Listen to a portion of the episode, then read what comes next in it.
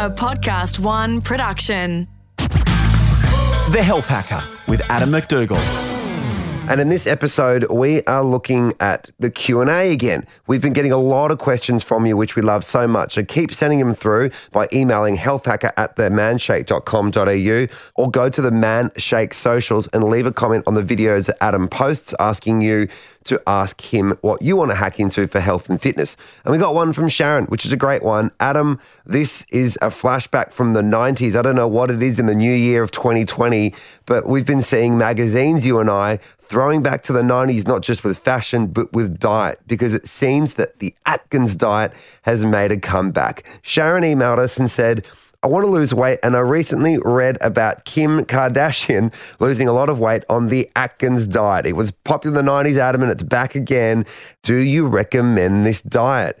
Oh, alarm bells are ringing straight away. As soon as I hear the, the name Kim Kardashian and diet together, uh, it sends alarm bells through my head. I feel so sorry for everybody out there at the moment. It's a silly season, isn't it, of diets. Everyone's trying to lose weight. You know, ninety-two percent of people's New Year's resolutions are lose weight.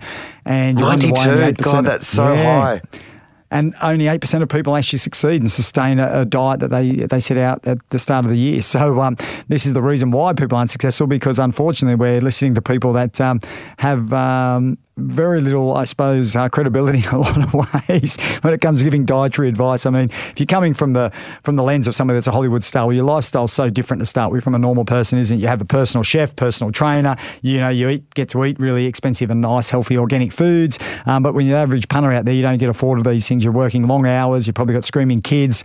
Um, you're struggling, you know, to get to work on time, and you're wanting to copy a Hollywood star's diet. Come on, we know why it's not going to work, because it's not practical, sustainable, and uh, it's just downright crazy. But um, look, I, I'm a big believer in always, um, you know, before you cut the tree down, Alex, make sure you sharpen the axe first, and that's what we're here to do today, Alex. We're here to really have a deep dive into all these different diets and really take a sensible and scientific approach to what works, what doesn't work, what the research is showing us, so then we can make a real individual decision about what diet we think will work for ourselves individually, and that's key. Adam, I love that analogy. I've never heard that before. Sharpen the axe before you cut the tree down. I feel like we're actually standing in front of a forest, and all of the trees we can see are different types of diets. So the one we're going to go choose is the Atkins one, first of all. So, mate, let's sharpen this axe and go cut it down. Can you tell me, because Atkins, Kim Kardashian or not, has been around for quite a while now. It seems to be coming back again, and people say they've gotten results on it.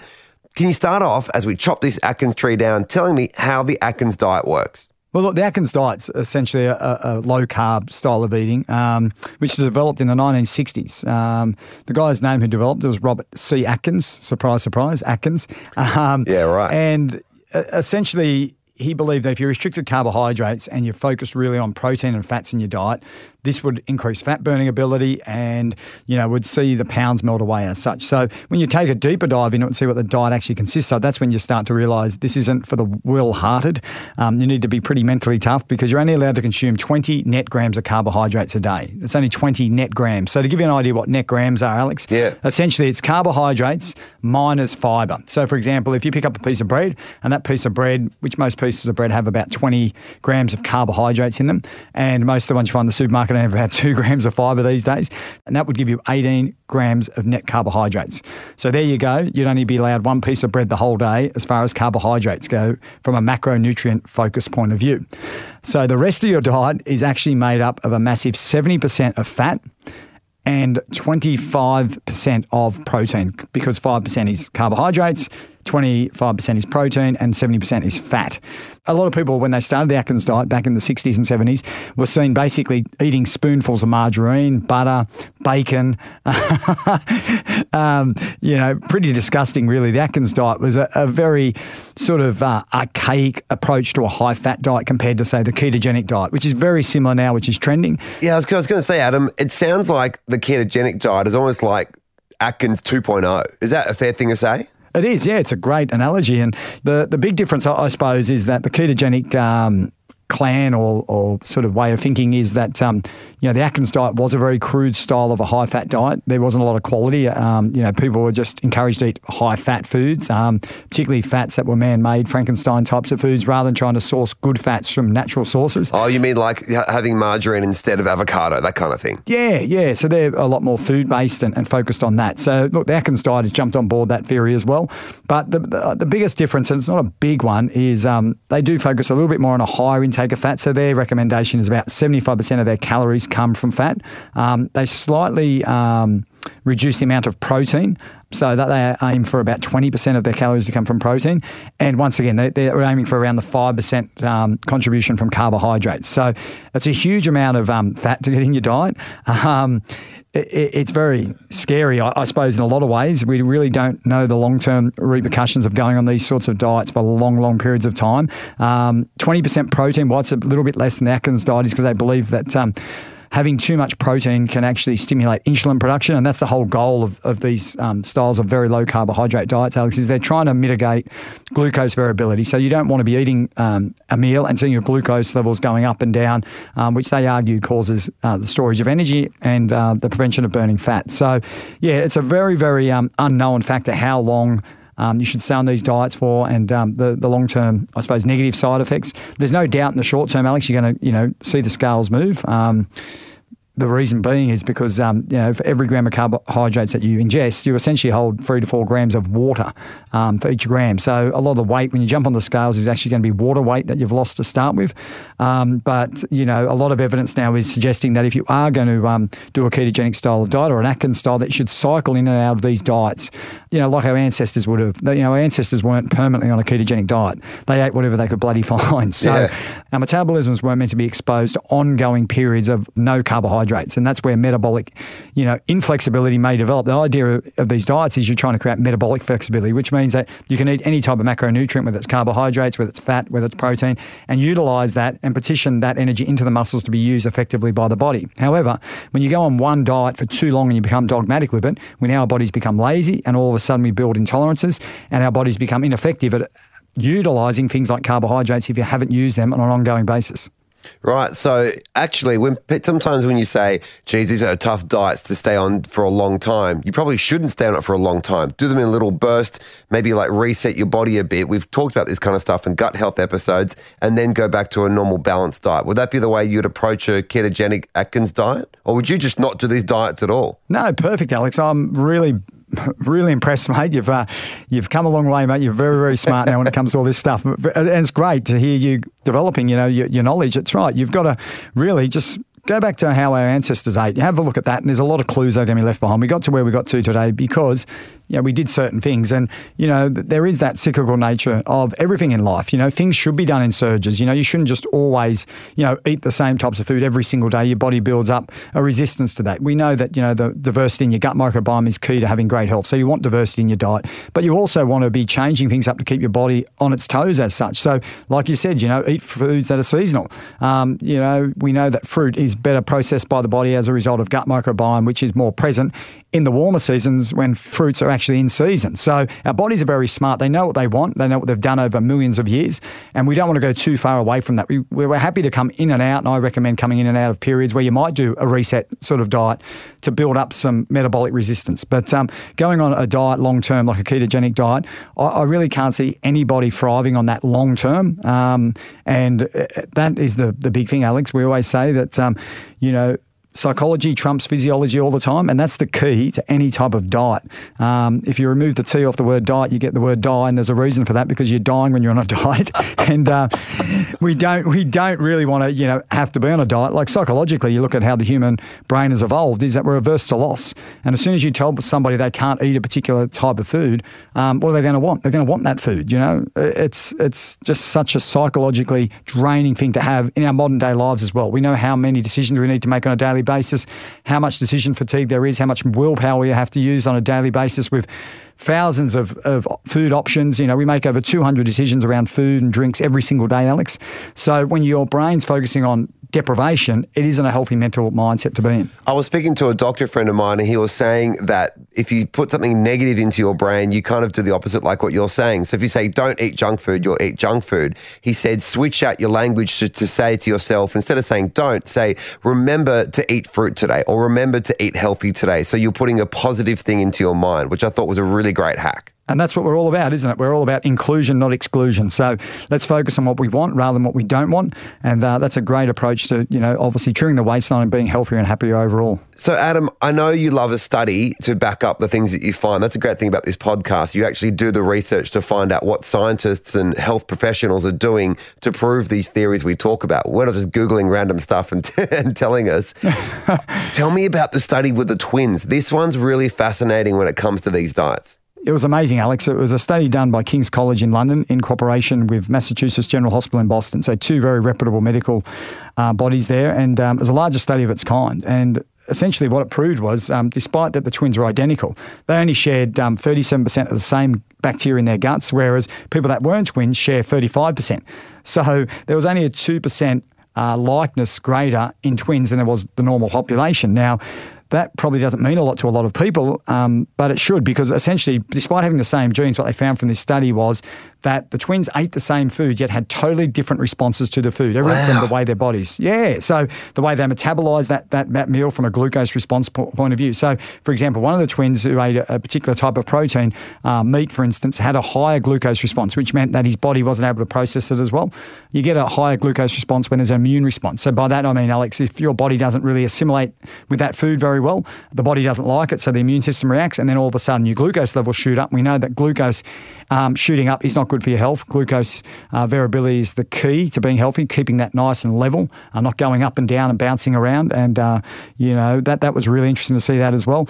And the the other thing was, um, you know, one of the twins was much more effective at breaking down fat compared to carbohydrates, and and uh, the way that they broke down fibre, and the way that their guts produced different um, enzymes, and and the way that they produced uh, short chain fatty acids in the in the small intestine was different between the, the two twins, which is mind-blowing. So to show that, you know, two identical twins could have such a different reaction to the same food is absolutely mind-blowing. And they're, they're saying from this study that they believe that, you know, the biological response that people have to food um, with similar calorie content um, accounts for less than forty percent of the difference. So what they're suggesting is that individual factors um, in people are the difference, such as, you know, your metabolism, your gut microbiome, um, your stress in your life, the time that you eat your meals, the level of physical activity. All these things we've spoken about before, Alex, where we said that weight loss isn't just a simple one-stop solution. You know, it's not about just calories in or calories out, but it's also about your microbiome, your gut, how how well that breaks down food, partitions the calories into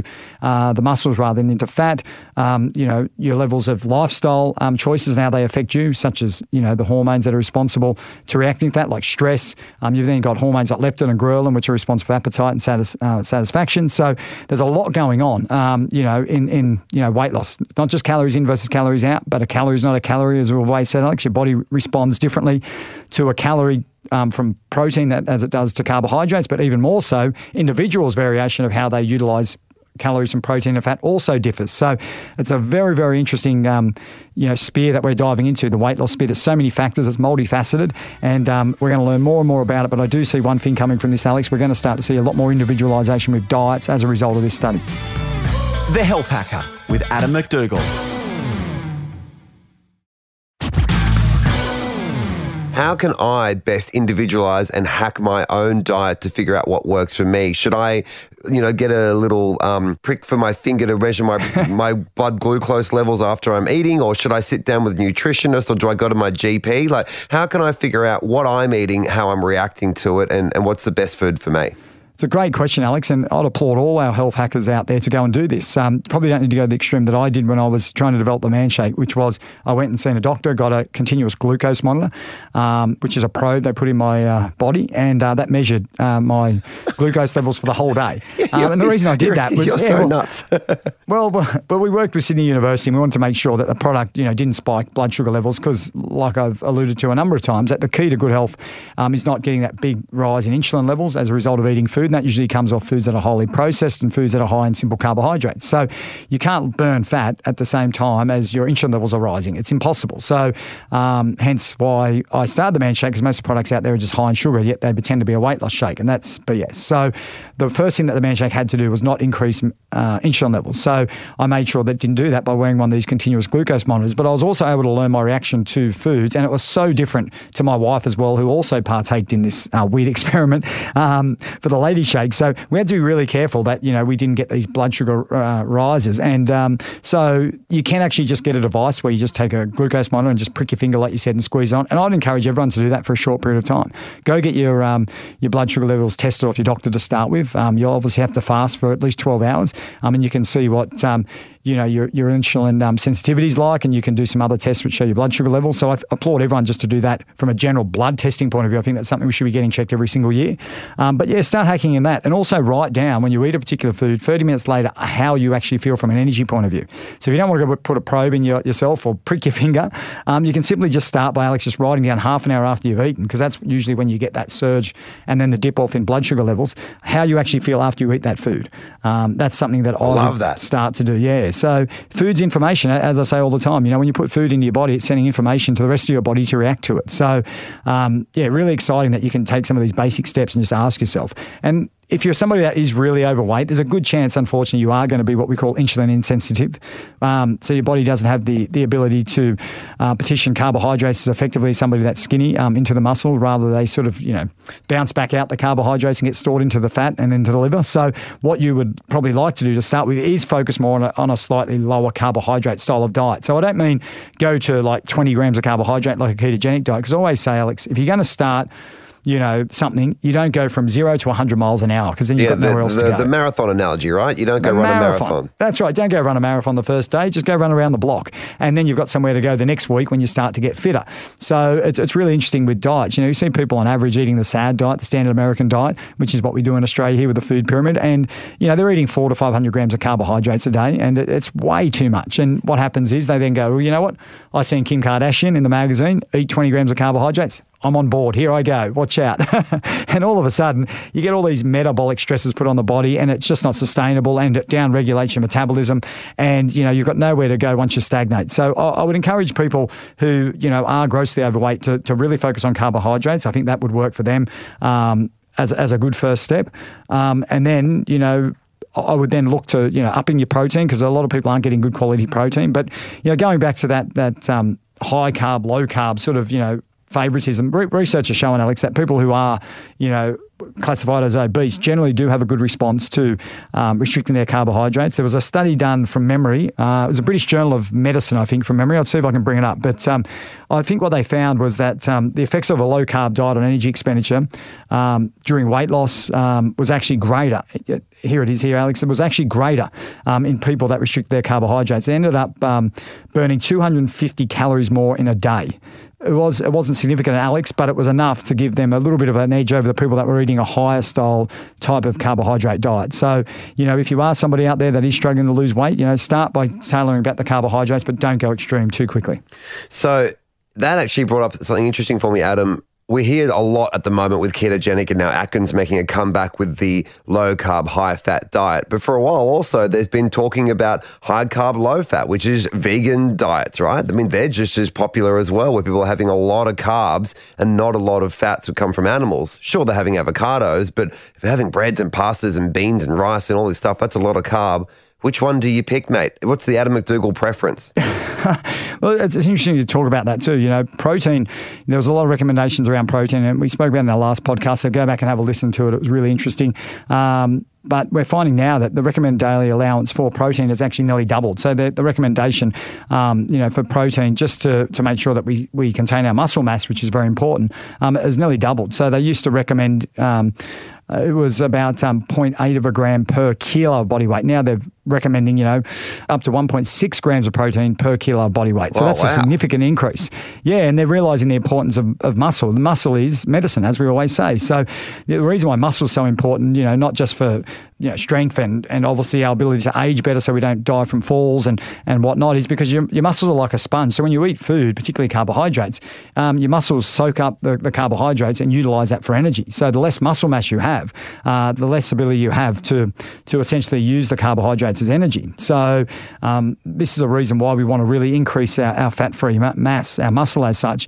And that, that's why I lean towards more of a diet, Alex, that focuses on building muscle. Um, even if it's a weight loss style of diet, I don't like the word weight loss. It should be a fat loss diet. So let's get that straight for all our people out there. If they're trying to hack losing weight, change your thinking to hack to burning fat. And there is a big difference. As, as we alluded to earlier, if you drop carbohydrates out of your diet, of course you're going to get this misleading number on the scale because you drop some water um, as a result of eating less carbohydrates. So what we want to focus really on is not an extreme low carb diet, um, but we want to, you know, focus on one that actually um, focuses on protein, focuses on good fiber for gut health. Um, you know, recent research from the International Journal of Society of Sports Nutrition showed that there's a negative impact from going on a ketogenic style diet if your goal is to build muscle. Yes, you'll drop weight, but you will not preserve muscle as well on a ketogenic style of diet. So I, I would be leaning more towards a diet that um, is a moderate carbohydrate style diet, low to moderate rather than extremely low. Um, so I'd be aiming, you know, to start, you know, if you're going from four hundred grams of carbohydrates a day, well, just halve it. That's a significant metabolic shift for you. So, um, but on average, you know, I'd probably ingest about one hundred to one hundred fifty grams of carbohydrates on an average day for me, Alex. Um, and I focus really heavily on protein and also trying to, you know, get lots of good fats in my diet. Adam, I'm just going to surmise that because I think that's a really good takeout that really just hit home with me is that everyone's worried about losing weight, but if you are losing muscle and you haven't got enough carbohydrates and protein to grow muscle, if you're on a diet that is restricting muscle growth, you're actually going to store more fat because your muscles are not there to soak it up. It goes to your belly. So you're actually going to be putting weight on. That is very kind of, that's a bit of a catch twenty-two, Adam. That's so interesting.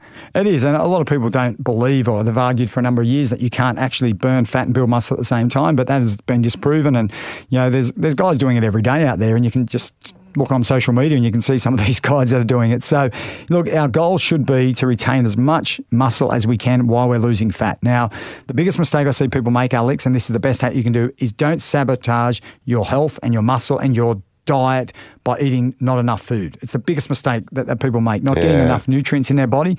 It results in muscle loss. Look, at the, the at the start, you're going to see a, a, a bit of a, a drop um, in weight and you get excited, and then all of a sudden, you know, if you've gone too extreme to start with, which is the second mistake that people make, you've got nowhere else to go. So what do you have to do? You have to try to reduce calories even more. But what happens to the body? It has a set point. It doesn't want to be that weight. It wants to go back to the weight that it used to be. So your metabolism drops back down because it's smart. Your body now doesn't need as many calories. And if you're exercising at the same time, you know what happens there. Your body adapts as well if you're going for long, slow jogs. So make sure you're getting enough calories in your body to preserve muscle. And just find that Goldilocks point. A lot of people say that if you're trying to lose, you know, weight, you should aim for about between ten to twelve times your body weight in calories. So, for example, if you're one hundred eighty pounds, uh, let's call it, you know, high eighty, sort of eighty-eight sort of kilos, eighty-seven kilos, you should be looking um, essentially to eat eighteen hundred calories a day. However, Alex, I'd recommend slightly higher amount of, of um, calories rather than going for ten times. I'd start at around twelve times your body weight. So if you're around one hundred eighty pounds, that works out to be two thousand two hundred calories roughly. So if you don't know what that is, you can download an app. It's pretty easy these days. Um, MyFitnessPal's a, a really popular one. And you can start um, logging in your calories and, and, and using that to give you some guidance. Again, it's not going team extreme, right? Low carb and high fat, or high carb and low fat. Those things are, are going to get you short-term results, sure, but you want to have still some carbohydrates in you because the key is don't lose muscle, because the muscle actually is going to help you burn more fat in the long run, which I find fascinating. But then when you hear the word fat, if you want to have a bit more fat in your diet, don't green light the margarine and the bacon. Go and get good things. A lot of people, I see it, Adam, I see them go, I'm on the Atkins, and they are just plowing through crap. And you think, oh God, what are you doing? And equally, people who are who are on vegan diets or, or going a bit more high carb, maybe they run a lot or whatever it is, uh, eating really starchy things and really processed things. I think it's about keeping as close to nature as possible. Would you agree? I agree. And, you know, if you stick to six basic principles, make sure that your diet has enough adequacy in it, which means you've got enough energy and nutrients in your diet. There's enough balance is number two, I would argue, that you don't want to overconsume any type of food. You want to make sure that, you know, at the end of the day, weight loss really does count, come down to calories in versus calories out, so you need to control your energy intake.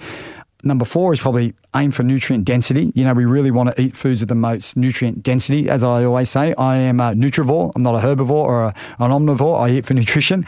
Um, and you want plenty of variety um, in, in your foods as well, particularly for gut health and, and um, gut microbiome and, and just general wellness and, and your body's ability to be flexible, be metabolically flexible. And, you know, um, I just think lastly, um, is making sure that the body is fueled uh, with water as well. I think that's really, really important too. It's not something that we really put in with diet, but I think it's really important for our energy output. Um, and I'd recommend at least three litres of water a day. Um, this is definitely going to help, you know, clean your system out. You talk about detoxing. Well, you know, this is the best way to detox your body. Make sure you get enough water um, so that your diet has the best results that you can possibly give it. Thanks so much, Adam. And remember, if you want Adam to hack into something for you and you have any questions for him around your health and fitness, reach out by emailing healthhacker at the man shake dot com. or just comment on the videos Adam leaves on his Man Shake socials. Adam, speak to you on the next one. Can't wait, Alex. Thanks, mate. Health Hacker was created in collaboration with Podcast One Australia. Written and presented by Adam McDougall. Produced and presented by Alex Mitchell. Audio production by Darcy Thompson. To listen to more episodes, search Health Hacker Podcast. Listen for free at podcast one australia dot com dot a u or download the Podcast One Australia app.